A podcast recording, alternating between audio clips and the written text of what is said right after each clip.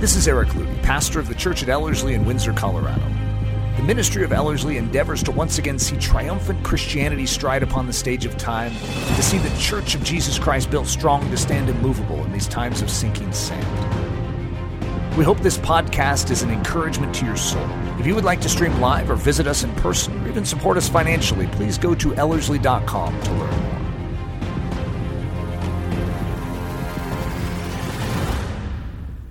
just uh, had a small gathering of men here in Windsor, and we were just debriefing it in our, our pre time before the sermon, where we have prayer and, uh, and worship and various things like that, however God leads us. Uh, and I just want to sort of publicly, even in this message, just declare that our God is faithful. I have witnessed it, I have seen it, and I don't want to put that under a bushel and hide it. I am so in love with my Lord, so amazed by my Lord, so uh, blessed by his faithfulness. And so I just want to go on record afresh. It's not the first time I've ever said that, but I feel like I, it should be said a lot more. And this mouth needs to be employed in even a greater degree, maybe even louder than I have spoken in the past. And by the way, if you've ever heard how loud Eric can get, it's pretty loud. Uh, and I uh, just feel so blessed to be called by Him and chosen by Him. And in a darkening world where you see such frailty, why do I have such confidence? Why, why do I have that? And yet I cherish it. I don't want to take it for granted. I want to use it to strengthen others. And I just want to encourage all of us. You may have a little, but that's more than a lot of people have. So take your little and invest it invested in the one who is deserving, the one who is worthy. Give everything you have, even if everything you have is one penny, give it all, for he is deserving. And when you give your all, it's amazing the interest, the return you get on that investment into God. So, this is a message called In an Age of Shrinking Wafflers. And my subtitle is very opposite my title and that is the dogged certainty and assurance of the Christian. Shrinking wafflers are the exact opposite of what we're supposed to be, but we're in an age of shrinking wafflers. Yes, I did come up with the terminology. That isn't, uh, if, you, if you look in Scripture, you can find the word shrink back, yeah, if you get the right translation. And waffle uh, isn't quite the word that is used. It's usually waver, right? But shrinking wafflers just sounded fun, right? And so, in an age of shrinking wafflers, we need to be something very, very different. And we are being set up the sort of like the DNA of the spirit of the age and what is attempting to influence us, even in our spiritual thinking, leads you to an uncertainty. It leads you to a blur. The entire premise of postmodernism is there is nothing certain. And so, as a result, when you grow up in a postmodern era, certainty is actually it almost becomes offensive to people. It's like that guy is acting like he has there's one truth out there. Am i? Praise god. For there is. And yet that is offensive just in its very nature. It doesn't matter if the one truth is jesus or something else. It's like you cannot be so certain. And in fact you'll hear even a lot of christian pastors who will approach the teaching of the word without confidence as if they are guessing at what God could mean because none of us can be certain of what God means. And of course, all of us could say, well, you know, there's quite a few passages that I'm not exactly certain on. And the point isn't that we have to understand everything to be certain, it's that you have to know that that's truth.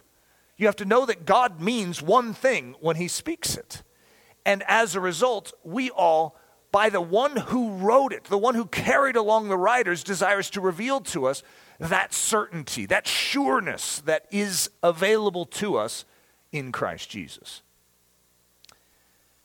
So let's go through what a shrinker is, first off, okay?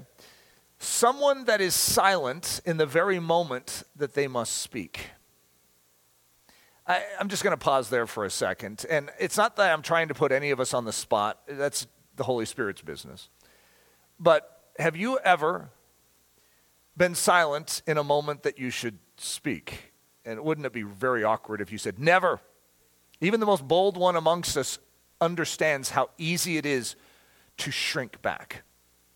And yet, there's a very clear commission in Scripture that we are not to be shrinkers. And yet, wow, I, I don't know if you feel that. It's like, but God, I'm designed as a shrinker. I am. Do you guys remember Shrinky Dinks? Uh, I don't know. You, this would like you'd have to be fairly old to remember a Shrinky Dink, but you know it's like some piece of plastic or glass. I don't know what it was, and then you'd paint it, and then you'd stick it in the oven, and it would shrink into something. I don't know. Some of you were nodding that are younger uh, too, so maybe Shrinky Dinks or, you know came back and they had a uh, a renewal season.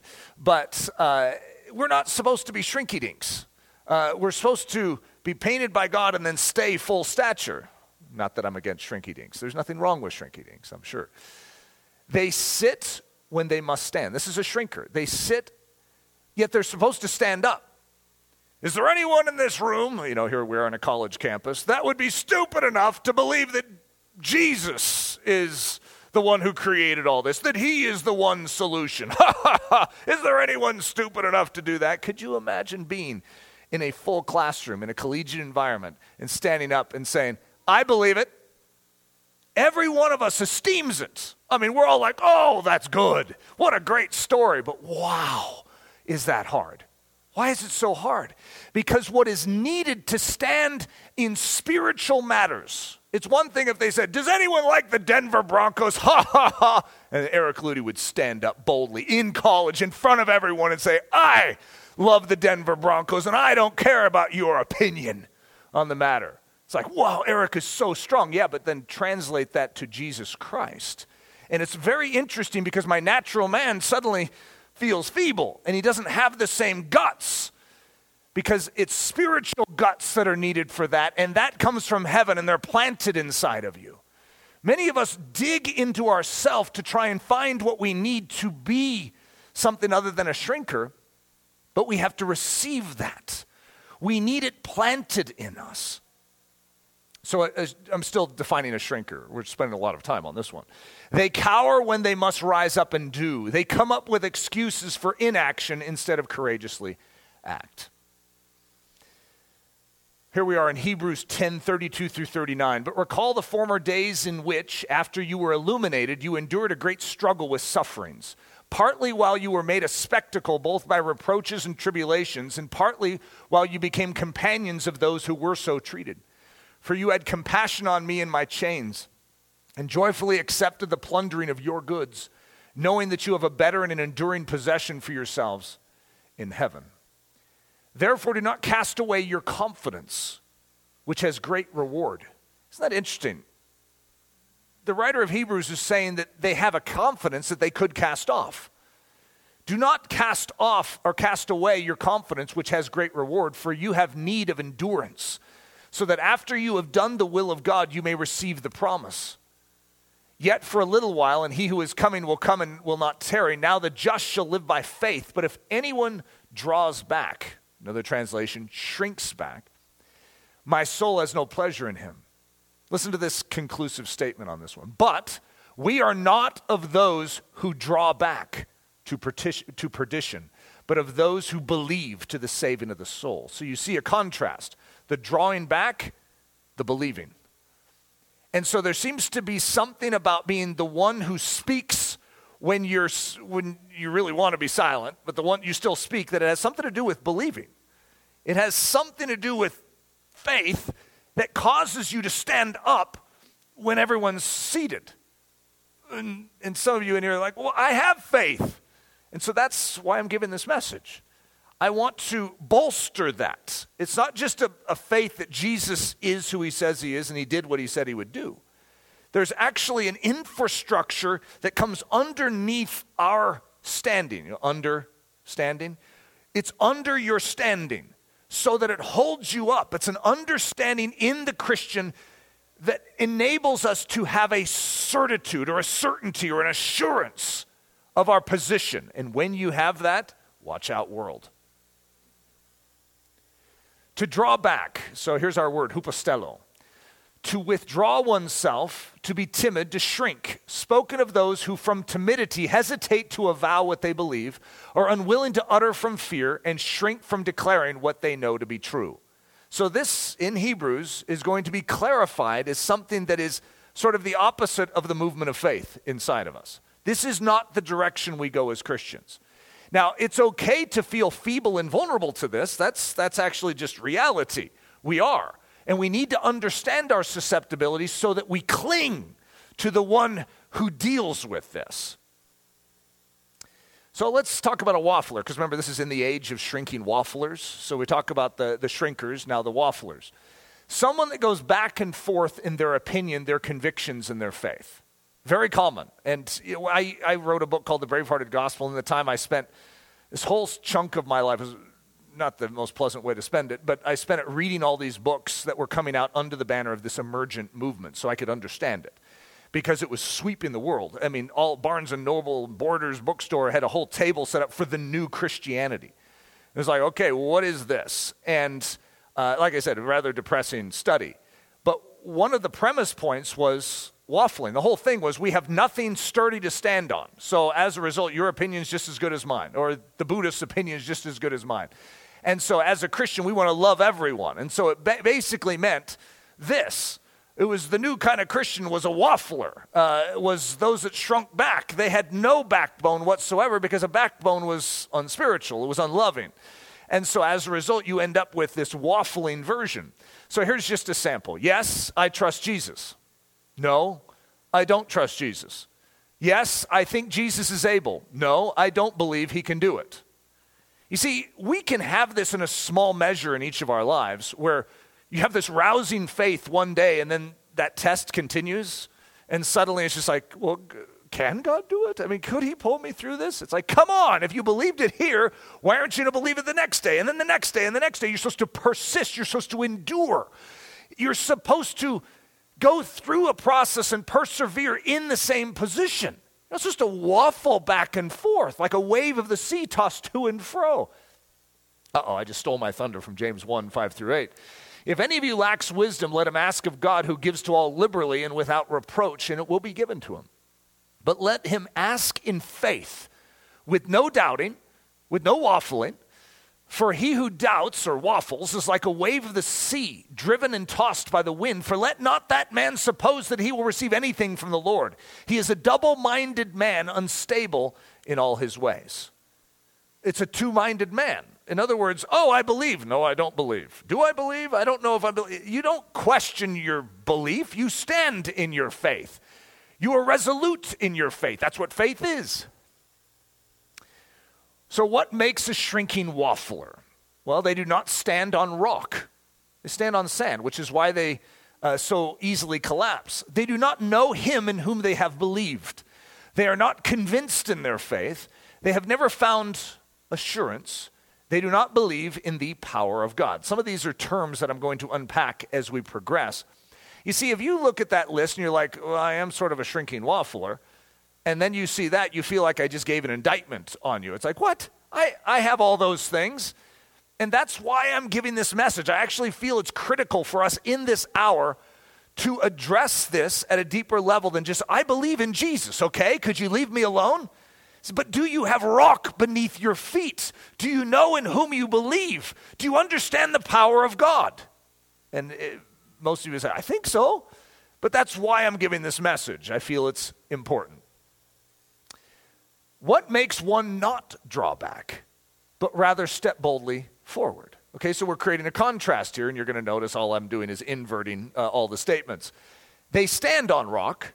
They know him in whom they have believed. They are convinced in their faith. They have found assurance. They believe in the power of God. Again, I'm giving terms that I'm going to now begin to work with. Uh, on the screen, it says the importance of testing. Uh, I'm going to give a question that I've received, and I remember very, one very specific time in which I received it. Very important. Eric, how have you gone the distance? Most Christians do not go the distance. Most Christian leaders, it's almost easier to go the distance as a Christian if you never stick your head up out of the foxhole in the first place. Once you stick your head up and you take a leadership position, the lifespan of such leaders is actually not very impressive. Most of them don't survive it, even in their own personal faith, because the attack is so severe. So, Eric, how have you gone the distance? Now, technically, I would probably correct that and say, technically, I haven't gone the distance. The distance to me is dying well. It's not just making it to the age of 50 and having not collapsed, all right? So kudos are not needed yet. When I die, then you can give kudos and say, okay, that's the way to do it. However, I still am in the midst of it. But I have gone a long distance and I haven't fallen to pieces. In fact, I've gotten stronger in my faith. So, Eric, how have you gone the distance when others that started out strong right alongside you have faltered and exited the race? I could name names, I'm not going to. But literally, men and women that were in stride with Eric and Leslie, walking with us, standing with us boldly in a generation, have faltered and fallen off to the side. What is the difference?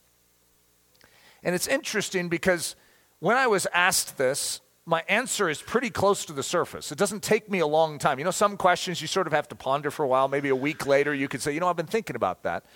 This one is really close to the surface, and that is we had trials, tribulations, and extreme suffering.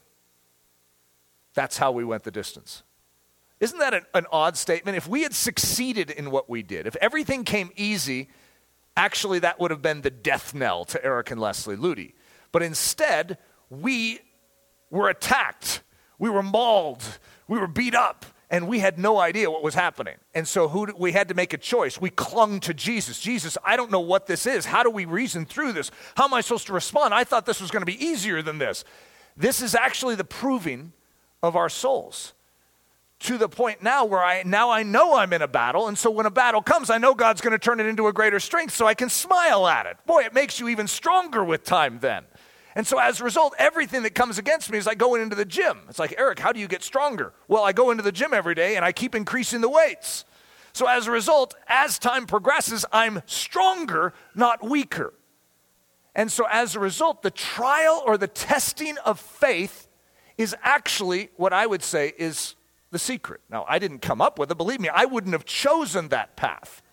That was how God led me. So, as a result, as I stand before you, I can take no credit for the fact that God has made me stronger in and through the, the, the 20 or 30 years, I don't know what it comes to, 30, 31 years, it was 1989, that I have given myself fully to Jesus Christ. And yet, I can tell you very simply what the secret sauce was in my soul it's the difficulties that I faced. And those difficulties have been turned into strength for me. They forged my faith. They, they filled in the, the rock beneath my feet so that now I can appeal back and say, God was faithful, God was faithful, God was faithful. Seeing God faithful increases faith. When you have faith and you stick it in a faithful God and He proves faithful, what does that do to your faith? It grows it. It is the exercise of the soul. But if everything's easy, if you have everything you've ever craved, if you have no challenge to your life, there is no need to trust in a faithful God. There is no evidence of Him being faithful because your life was easy, anyways. So the difficulty is the secret sauce. 1 Peter 1 5 through 7. Those who have a living hope through the resurrection of Jesus, this is a summary because it's a long passage. So I'm saying this is who he's referring to, are kept by the power of God through faith for salvation ready to be revealed in the last time. In this you greatly rejoice, though now for a little while, if need be, you have been grieved by various trials. That the genuineness of your faith, being much more precious than gold that perishes, though it be tested by fire, may be found to praise, honor, and glory at the revelation of Jesus Christ. Why is it encouraging to know that difficulties work for our benefit? Isn't that funny? Now, if you are not in difficulties at present, you don't like hearing those things. It's like, I, don't like this. I don't, who is this guy? Eric Ludy, I don't like him. However, if you are in difficulties, it's very encouraging. Praise you, Jesus, that you can turn this into a greater strength we need to be constantly reminded of. And that's where Christians are supposed to be living. We're supposed to live in the zone where difficulty attends to us, where persecution is surrounding us because we're living in obedience. And as a result, these truths resound and they encourage us as opposed to get us upset. Assurance is a key word, and it's a word that many of us haven't known what to do with because we've grown up in a blurry Christianity, one that doesn't know for certain. Can we know for certain? Absolutely. You see how certain I was with that? Yes, we can know for certain. Now, there's certain things we don't know for certain. It's like, Eric, what are you going to do this afternoon? Not, I'm not totally sure. I know where I'm supposed to be. I know what I'm supposed to be doing, but I'm going to say God willing with that. There's certain things I don't know for certain, but there's certain things I can know for certain. And I need to know what I can know for certain. And I need to stand on that. And that's rock beneath my feet.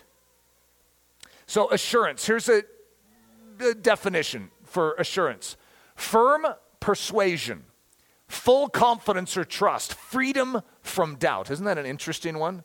I'm free. Free from what? Doubt.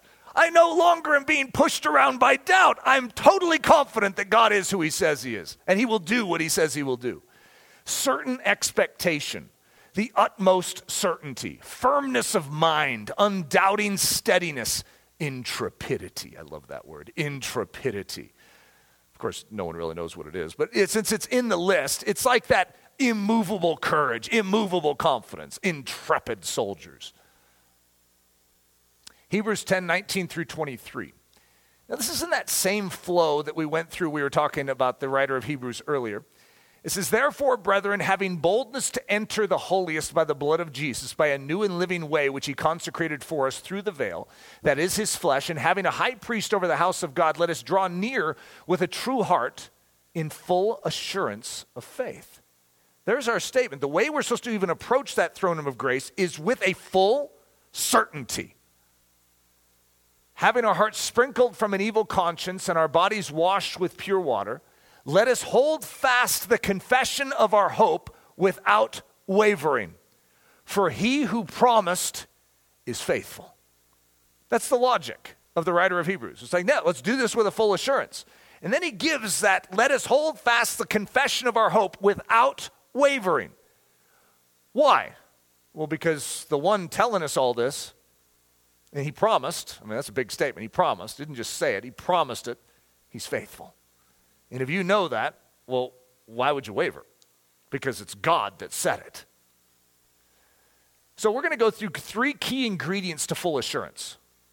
Now, most of us would think that faith would be the only one on the list. It's like, well, that's just what it all comes down to is faith. Well, faith is the active ingredient. It is the catalyst to make the whole thing work. If you don't have it, you don't have any of this.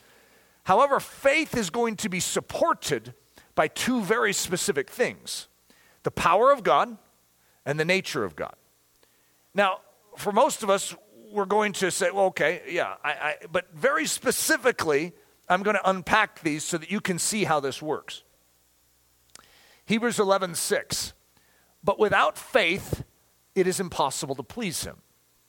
For he that comes to God must believe that he is and that he is a rewarder of them that diligently seek him. You see in this passage in Hebrews 11:6, which is very very important in all discipleship in all of the training up of a soul is that if someone is going to come unto God, they come by faith. But believing something very specific. He is. What does that mean? Well, that's that un- ineffable, unspeakable name of God, Jehovah. He is the I am, the one that was the same yesterday, today, and forever. You need to know that God is. You need to have faith in that fact that God is. He is. And there's something else. You need to know his nature. You need to na- know the nature that is, that is unchanging. And that is, he rewards those who diligently seek him. When you know that, it's a foundation underneath you. This is what leads to a full assurance. So, ingredient one faith. But without faith, it is impossible to please him, for he that comes to God must believe that he is. Now, I'm not going to unpack faith specifically today. I have many messages on faith. I want to get to those other two because those are the two that I think we need to unpack and spend our time on. Ingredient number two, the power of God. I'm going to call it the focus of faith. Now, it's strange because what do you believe in? You say Jesus.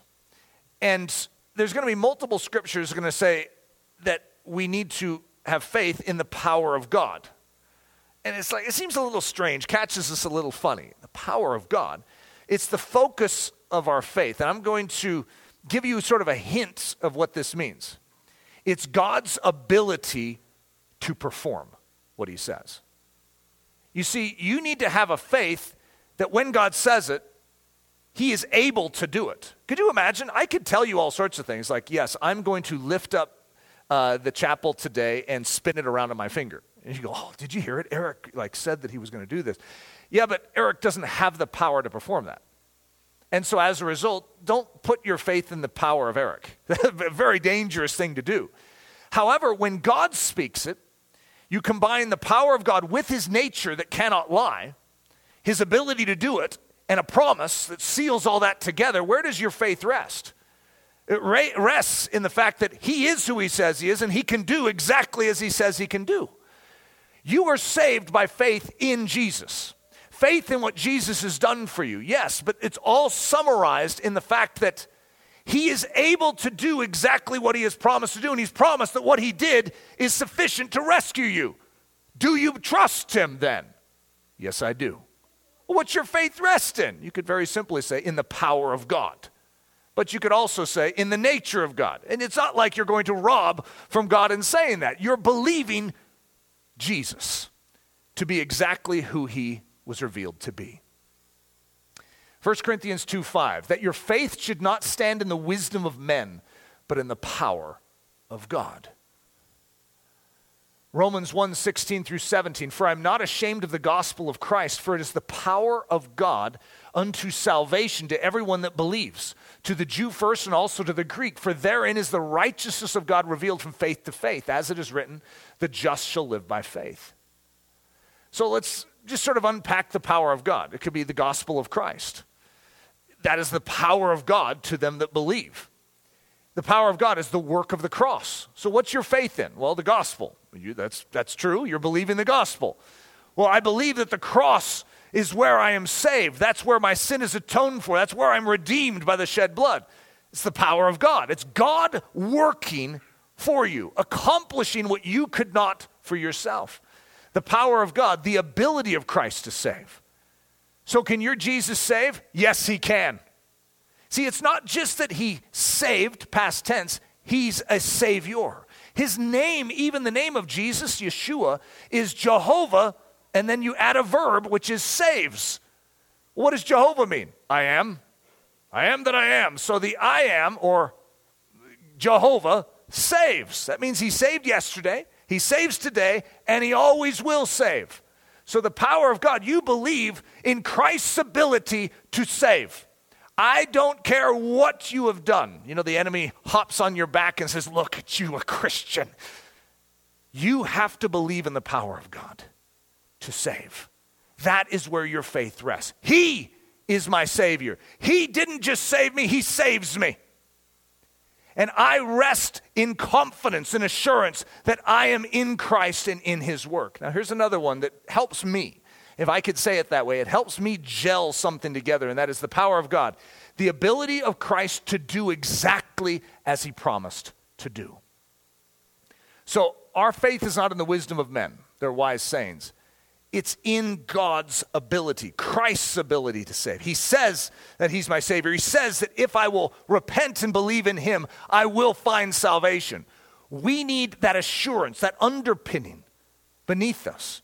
The Holy Spirit amens these statements within us. We agree with God, and as a result, it forms a rock beneath our feet. So that when we are asked, when our soul is queried, of where it is that we stand, I can confidently say, I am in Christ. And if someone said, How are you in Christ? By faith. I am in Christ by faith. That is my sure position. So when judgment comes, I am covered in the blood of Jesus. I am secured from the wrath that will come. How? Well, it's not something I did, it's something He did. He formed a refuge and by faith I enter in because he has unlocked the door for me and he has built it as a refuge for my soul. So as a result, by faith, I am in Christ Jesus. And there is a rest and a confidence in that. Ingredient number three, the nature of God. We'll call it the confidence of faith.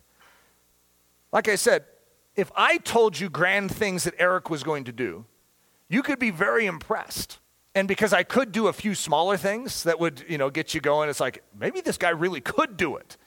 However, Eric is very limited. My God is not. My God is able to do exactly what he says he will do. And the main thing that we can build upon, and this is why I'm calling it the nature of God, the confidence of our faith, is that our God cannot lie. If he's going to go out of his way to speak it to us, he's going to keep his word. You need to know that. Hebrews 11:6 For he that comes to God must believe that he is. So that means he was the same yesterday, today and he's going to be the same forever. What do we know about this he is God? What do we know about this God in whom there is no shadow of turning? He is a rewarder of them that diligently seek him. Think about how Jesus is going to come and what he is going to reveal. He is going to reveal the nature of God. And of course, one of our favorite passages for this, that, you know, in Sunday school growing up, you're always going to learn this scripture, even though you don't realize that for the rest of your life, this is the foundation of your confidence. You need to know that God is who he says he is, he will do what he says he will do. Ask, and it shall be given you. Who's speaking? God. Jesus is speaking. He is revealing the nature of God, the heart of God. This is a promise given to us. Can God back up his promises? Yes. God is able to do it. That's the power of God. And he will do it. Why? Because he will not lie. He is faithful and true. Ask and it shall be given you. Seek and you shall find. Knock and it shall be opened unto you. Promise. For everyone that asks receives, and he that seeks finds, and to him that knocks it shall be opened. Or what man is there of you whom, if his son ask bread, he will give him a stone?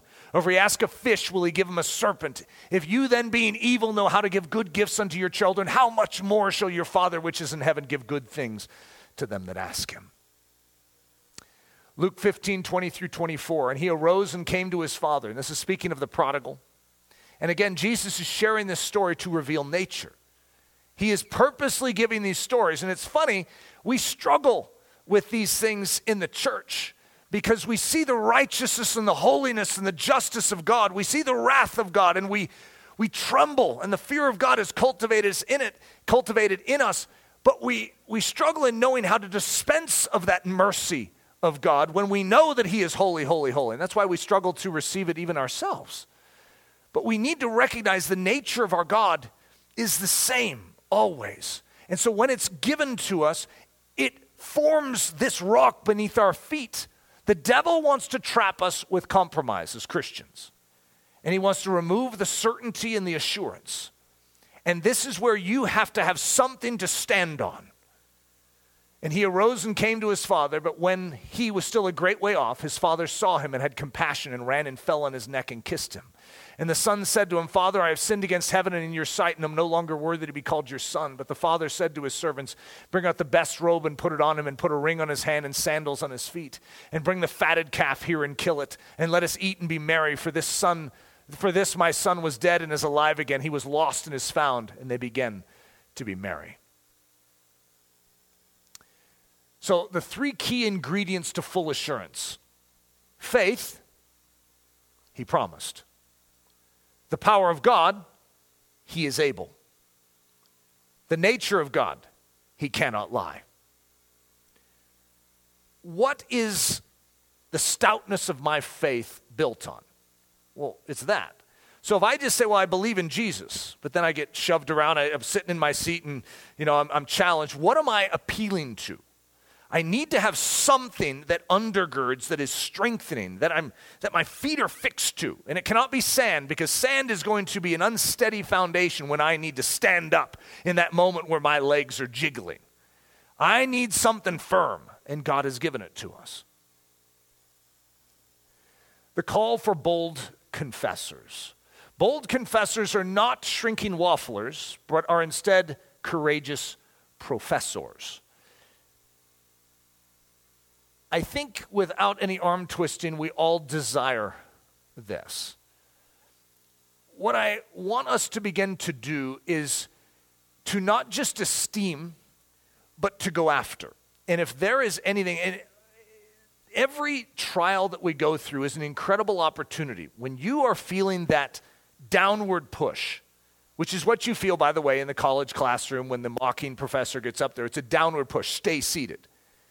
That if you could start practicing rising up in faith and in confidence in the ability of your God and the faithfulness of your God to do exactly what He's promised to do, He says that He will give me what I need for life and godliness. And you move in agreement with that instead of listening to the cowering pressing of the enemy upon you. And I'm saying, don't wait for the college classroom. I'm saying, let's practice this today. When the Spirit of God urges and nudges in a direction, and we know what truth would be, that we agree with it, even though we feel like in the natural man a little shrinker waff- shrinking waffler sort, we actually call on the grace of God. We appeal to what we believe. God, you are faithful. You were able to do this. You were deserving of it. Here's my life. And you actually move in agreement with that. And that's a bold confessor. And though not many of us are going to be impressive in this just overnight, this is a process that God wants to cultivate. However, just like we see Peter at Pentecost, I mean, something definitely transformed inside that guy. That guy was bold to start with. He just didn't have the spiritual boldness, he had a natural man boldness. What he needed was the spiritual version, and he got that. We can get that too. Eight foundation stones of full assurance. The rock upon which we stand with certain expectation, the utmost certainty. So I'm going to go through eight foundation points, is what I'm calling, like foundation stones. These are reasoning points that I want you to just sort of wrestle with and, uh, and develop in your soul. Number one, it is impossible to woo yourself. Woo is sort of an old fashioned romance word. Yeah, Bill, it's the kind of word that Bill knows, right? Uh, but invite maybe it could be a better word for us to use, okay? It is impossible to invite yourself into the kingdom of heaven. And this is important. I, I, you know, many of us understand that it's like, oh, yes, God is the one who has called me. And yet, you need to know that. That's actually important for full assurance. And I'll try and unpack why. Because you need to know that if you have a desire for God, it's because He has a desire for you. If you desire to enter the kingdom of heaven, it's because He wants you in the kingdom of heaven. That's actually important to your assurance. So if you are seen, it's because He's helping you see. Matthew 16, 13 through 17. When Jesus came into the region of Caesarea Philippi, he asked his disciples, saying, Who do men say that I am? The son, who, do I, who do men say that I, the Son of Man, am? So they said, Some say John the Baptist, some Elijah, and others Jeremiah or one of the prophets. He said to them, But who do you say that I am? Simon Peter answered and said, You are the Christ, the Son of the living God. Jesus answered and said to him, Blessed are you, Simon Barjona, for flesh and blood has not revealed this to you, but my Father who is in heaven. So Simon knows something. How does he know it? It's been revealed to him. In other words, God has done something to prepare Simon to actually understand the messiahship, the Christship of Jesus. That's important for us to actually know. So, John 15, 16, in, in verse 19, I did not choose, uh, I'm sorry, you did not choose me, but I chose you. I have chosen you out of the world. 1 John 4 10 and 19. Herein is love, not that we loved God, but that he loved us and sent his Son to be the propitiation for our sins. We love him because he first loved us. God is the initiator. He is the one who invites. He's the one who, to use a Bill Moline old fashioned word, woos us uh, unto himself. And that's actually important to know. Because when you get hit and the devil says, God doesn't want you. Isn't it strange when you can answer back and say, But I want him? God doesn't want to forgive you, but I want to be forgiven. If you're desiring the God work in your life, where do you think that's coming from? It's like you've done too much. The Holy, you've, you've uh, offended the Holy Spirit. He'll have nothing to do with you. Well, then why do I feel conviction of my sin and why do I have a desire to be made right with Christ? Why, why is it that I desire to have all of this that the enemy is meant for evil in my soul and that I've participated, in it turned into even a greater strength for him. Why is it that I'm attracted to him and I want his salvation in this moment? You need to know how to answer that question. You need to know who does the inviting. Who is the one revealing that salvation to you? If there's a desire, where do you think it comes from? There's a whole bunch of people in this world that have no desire for Christ, that are sinning and not receiving conviction from it. They're hardened in their sin. You're not. Praise God. So instead of allowing the devil to bury you, why don't you stand up on your feet, get some rock beneath it, and say, Lord Jesus, it's not that I'm worthy. I've never been worthy, but I know you are. And I know your shed blood is the only means, the only operation that can cleanse this. So I'm not going to go anywhere else but right here, the cleansing fountain of the shed blood of Jesus. You want that cleansing? He wants to give it. Number two, if you desire salvation, that desire has been planted in you by God himself. 1 Corinthians 2:15 The natural man receives not the things of the spirit of God for they are foolishness unto him neither can he know them because they are spiritually discerned. So where does salvation come from? We all know in here why? Because the Holy Spirit has won us. He has convinced us. He has warmed us in our understanding to even see that He is worthy. He can do it. We see the power of God, we believe in it. My God is able to save me. That's what changed us in the first place. But who can we give credit to? God. I have no problem with that. I don't need any credit for my salvation. There is no itch inside of me that says, but uh, look what I did, God. I am totally fine with giving him all credit for rescuing Eric Ludy and for rescuing all of you. I have no need to argue that point. Though you'll see me when someone says, but that means we don't have any human responsibility, then I'll start talking about human responsibility. But our God is our Savior, He is the one going after us. Praise God. Number three, it is by faith that you access the grace of salvation. Ephesians 2 8, you are saved by grace through faith. So that saving work of God's grace, His work on your behalf, is accessed by faith. Well, how did that faith even spark? How did that faith even grow? Well, that was a gift to you. And as a result, you see God at the helm in this, which is important for you to recognize that at every juncture, the fact that you crave salvation is actually a message to your soul. It's like a love letter to your soul saying, I want you. Please Come to me right now. God, look what I've done. I even knew when I was doing it that it was wrong. But boy, do I desire intimacy with you, and I don't desire anything to hinder. I, I, want that more than anything. I, I feel so vulnerable and so weak in this body. But could I still come to you for rescue? If you desire your God to rescue, you you know, there's people that harden in their sin and they, they turn away from God and cover their sin with justification. It's like, I'm fine. I don't need anything. They're not craving the shed blood of Jesus. That's a deeper concern and a different concern. I'm talking about that real desire inside of us to be purified, to live different. This is sponsored by the Spirit of God. Now, I am not going to encourage a life that continues to go back to the vomit of sin, and I'm never going to sponsor, I'm never going to encourage that any more than Paul did. Paul didn't either. Even though at times Paul is going to sound like he's encouraging. It's sort of like, hey, God's always going to forgive you. It's like, what, should we then go on sinning?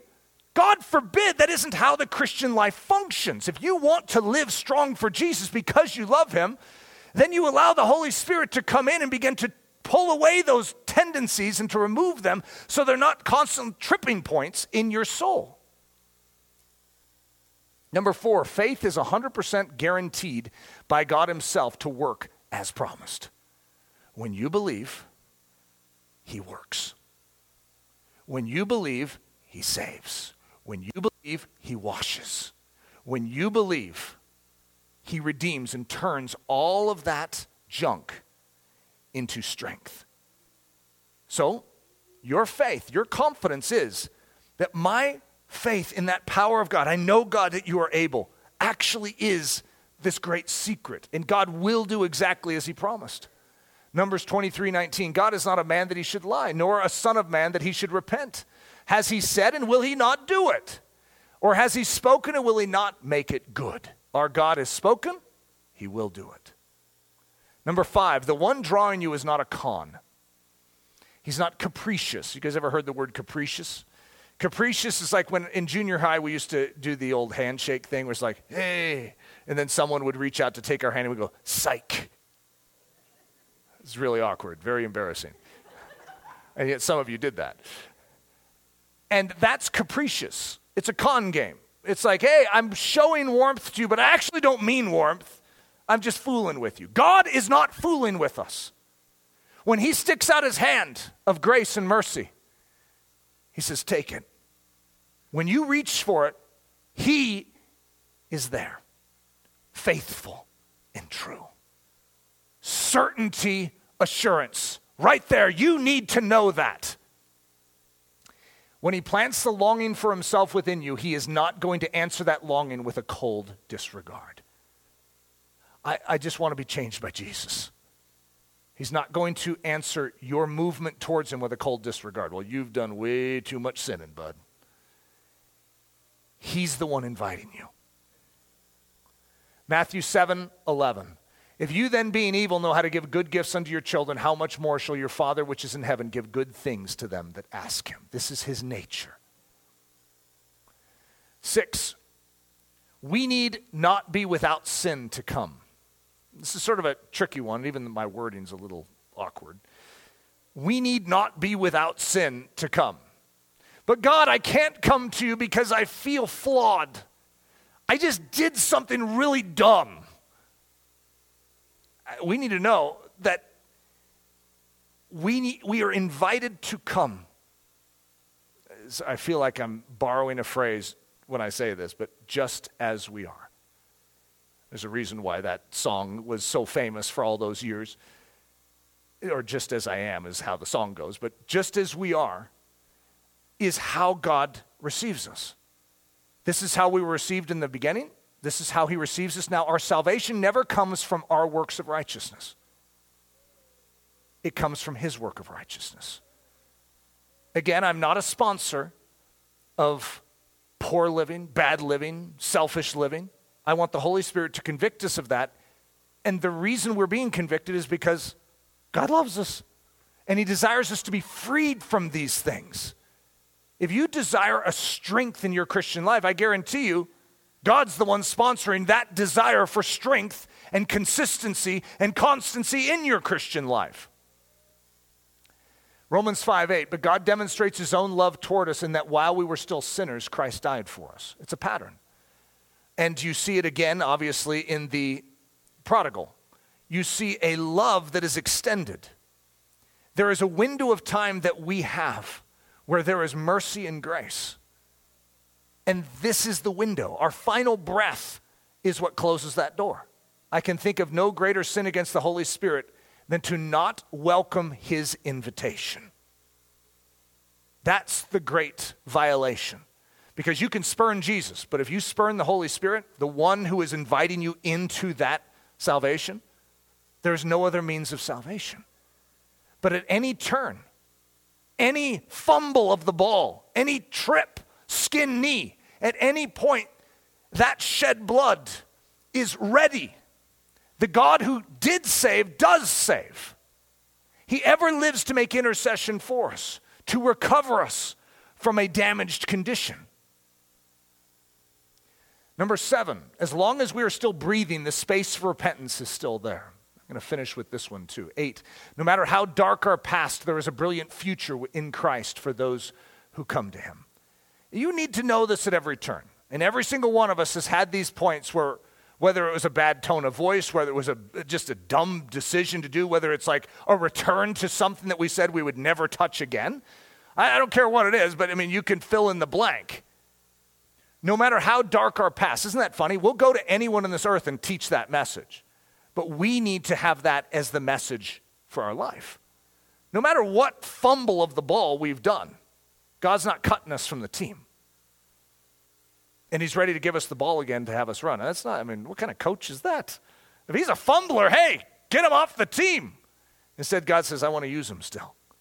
You see, God shocks us with his mercy, which triumphs over his judgment. He desires to remedy your situation. Now, this isn't the sort of message we oftentimes teach at Ellerslie. I don't know if you've noticed that. It almost seems too basic, but that's why I'm going back to it because I feel it's important that we aren't played by the enemy. I don't want to presume that all of us are standing strong, knowing our position always. I want us to be reminded in that. And so this is like the message before most of the messages that I give at Ellerslie. This is like so elementary school, and yet some of us are thinking, I've never even heard this before, which is why we need to hear it. We need to be bolstered strong. The questions that reveal spirit invitation. Just be encouraged by this. If you have any of these types of, your answers to any of these questions are yes, just know that uh, it's because Jesus loves you. Do you desire to be saved? Isn't that just a fascinating question? For even those of us that have been saved for years, right? Do you desire to be saved? I do. Oh boy, do I. Why? Do you know the answer to that question? Why? It's because God desires to save you. Do you want Jesus to rescue you? Oh, yeah. Do you want to be healed from your sin? Oh, please, Lord. Do you want to be with God? Do you want to share a common destiny with Jesus? Where He goes, I want to go. Or do you want to be as far away from Jesus as possible? There's people that are like that. I don't want to go where Jesus is. I don't want to go where God is. I don't want to have anything to do with Him. Well, that's sort of dangerous, don't you think? But I don't want to go where God is not. I want to be where He is. Where is He? He's in the heavenly realms, seated at the right hand of the Father. Oh, I want to be there. Why? Why does Eric Ludy want to be there? Why do you want to be there? Because God wants you there. Do you want to be where He is? Do you want forgiveness of your sins? Do you see that you are wrong and that He is right? Do you want God? because He wants you. Putting your confidence in the power of God to save. It is impossible for you to want God without God's help. It's impossible for you to discern Jesus without the help of Jesus. It's impossible for man to see his need of God outside of God's help. Conviction of sin is a work of grace. The cry, What must I do to be saved? is the cry sponsored by the Spirit of God. If you are longing for God, then the power of God is at work on you, in you. 1 John 1 8 through 10. If we say that we have no sin, we deceive ourselves, and the truth is not in us. If we confess our sins, he is faithful and just to forgive us our sins and to cleanse us from all unrighteousness. If we say that we have not sinned, we make him a liar, and his word is not in us. This is the Word of God. It's unchanging, it's true. Don't try and write a new rule book. That's where we get in trouble. We need to allow His truth to be our foundation. And that means when we do sin, He's faithful and just to cleanse us. But He also says, confess it. First and foremost, it's not always a confession one to another. Not always. Sometimes it needs to be. It's first of all before God, saying, God, this behavior was wrong. You are right. This behavior is wrong and then you repent. You deliberately choose to turn from that instead of continue to justify it. And God's grace, His mercy, kindles upon such action. Grace can pour through when there's humility, but He resists the proud. When you justify yourself and you hold a strong position, like, I'm fine the way I'm, I am, the grace of God, the mercy of God, the work of God cannot kindle, cannot work within you. So when we agree with God, we have to humble ourselves, and amazing things happen. Something profound happened this morning that I'm still chuckling to myself. It was so frustrating. I, I, my, my, half my family's in Michigan at a musical theater, and then I have three of my kids up in the mountains with the grandparents uh, this weekend. So I have these dogs. And these two dogs are craving, I'll just say it, Harper and Abby, okay? Two of my girls that just love on them 24 7. I mean, that's not an exaggeration, too. And so now they're gone, and I feel so bad for these two dogs because they have me. Now, it's not that I don't love them, I do care about them, but I cannot give them the affection that they're used to. And so I'm trying to work on this message. And I have them both, I mean, literally weaving around and they're arguing, and they're biting each other, and they're fighting. I'm like, guys, That, enough. And I'm like, Buck, over, you know, and I'm trying to get Buck away. And so I, this, this happened all last night. And I was saying, did I feed them something? What is this? What is going on?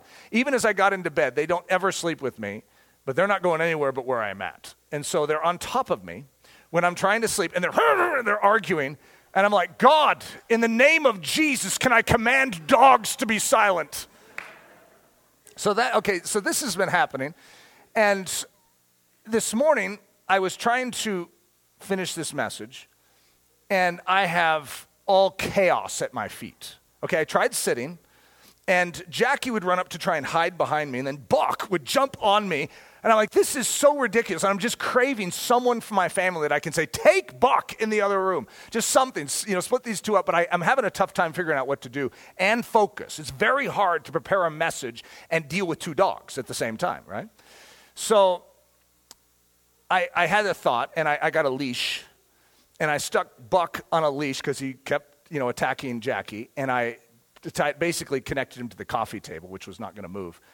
And Jackie, and then I sat down on the couch, and Jackie, I said, Jackie, come on up on the couch. Jackie's like hanging out where Buck is. I'm like, what? You want to be saved? Get up on the couch with Daddy. And so Jackie realizes it's like, whoa, Buck can't move. And so he got up on the couch and he was so grateful. I, I don't, I've never seen a dog do this, but he literally like got up behind me and put his paws around me and just clung to me. And was, here I'm still trying to work on my message. It's like, okay, this, this is one degree easier. We'll go with it. I took a picture of this because it was so profound. Uh, Jackie, get up on the couch with daddy. Uh, so there's Buck. Look how happy Jackie is on the couch. Now, if you're, if you're getting this via podcast, you're missing a very precious picture. But there's Buck, who I don't want to call him evil, okay, at all, all right? He's, he's very, very precious. But in this story, he's sort of like that voice of the enemy that is hounding us with condemnation. He will not stop nipping at us. I mean, Buck would just not stop. It was like he, I wanted to say that he was on catnip, but I don't know if catnip affects dogs. But that's what he was like. He was like, ah, he's just going crazy. And that's the way that voice is inside of you. So have you ever had that where you're down in that lower territory, down on that carpet area, and Buck is all over you? And there's Jesus, and he's saying, I want you to know that Buck is on a leash. He actually has no power over you if you come up with me. And if you trust me, and just hold on to my neck. And you'll find, it was amazing, but once Jackie realized that Buck couldn't move, and it really bothered Buck too. I mean, Buck was like, yep, yep, yep, and, and just did not like, he was trying to chew on the, the leash to cut through it, and yet he couldn't make it through it. And it was just so funny because here I was finishing up this message. It was on the last slide, and I was seeing this. And I just, as awkward, as fun, as humorous, as cute, whatever angle you'd want, to finish up a message to just realize that I don't want any of us to stay down in that bottom level and be berated by the enemy anymore. I don't care what you have done because Jackie has participated in a lot that has caused this drama. Okay? He'll get a bone out and then bring it into that little carpet area and then look at Buck and go, eh, and then Buck, oh, come on, you can't do that to Buck. So Buck now needs to get that bone. And so Jackie participates just like we have, okay? We are responsible for a lot of the havoc that we have in that carpet region. But when you finally awaken to the reality that you can't stay down there and survive because you're a lot smaller uh, creature, get up on the couch with daddy. And that's just what I want to encourage all of you to do today is just get up into that safe territory where His grace and His mercy is. He desires you. He desires you near Him. He desires you with Him. Father, I ask that you would warm our souls to this reality afresh. Lord, that not one of us in here would stumble over the enemy's condemnation and his voice that wants to declare us unfit and unworthy to be servants of the Most High God. Lord, in and of ourselves, we have nothing to offer. Our faith is in what you offered and what you are, who you are, what you have done and do still do. Lord, our faith is in the power of God to save. It's in the nature of God to be faithful and true to your word, to love us even when we're unlovely, to pursue us, to wash us of our filth, no matter if we have walked in cleanliness before. Lord, we cherish the mercy, the grace, the hope that is found in the gospel of Jesus for each of us in this room and those that are listening right now. It's in the precious name of Jesus that we proclaim this, cherish this, and freshly believe this. Amen. This message was brought to you by the team at Ellerslie Discipleship Training. At Ellerslie, we are laboring to rouse the Church of Jesus Christ out of its lethargy and build brave hearted Christians for such a time as this. To take this specific message deeper through our daily Thunder discussions, visit Ellerslie.com, where you can also explore our sermon library or learn more about joining us in person at the Church at Ellerslie here in Windsor, Colorado. Thanks for listening.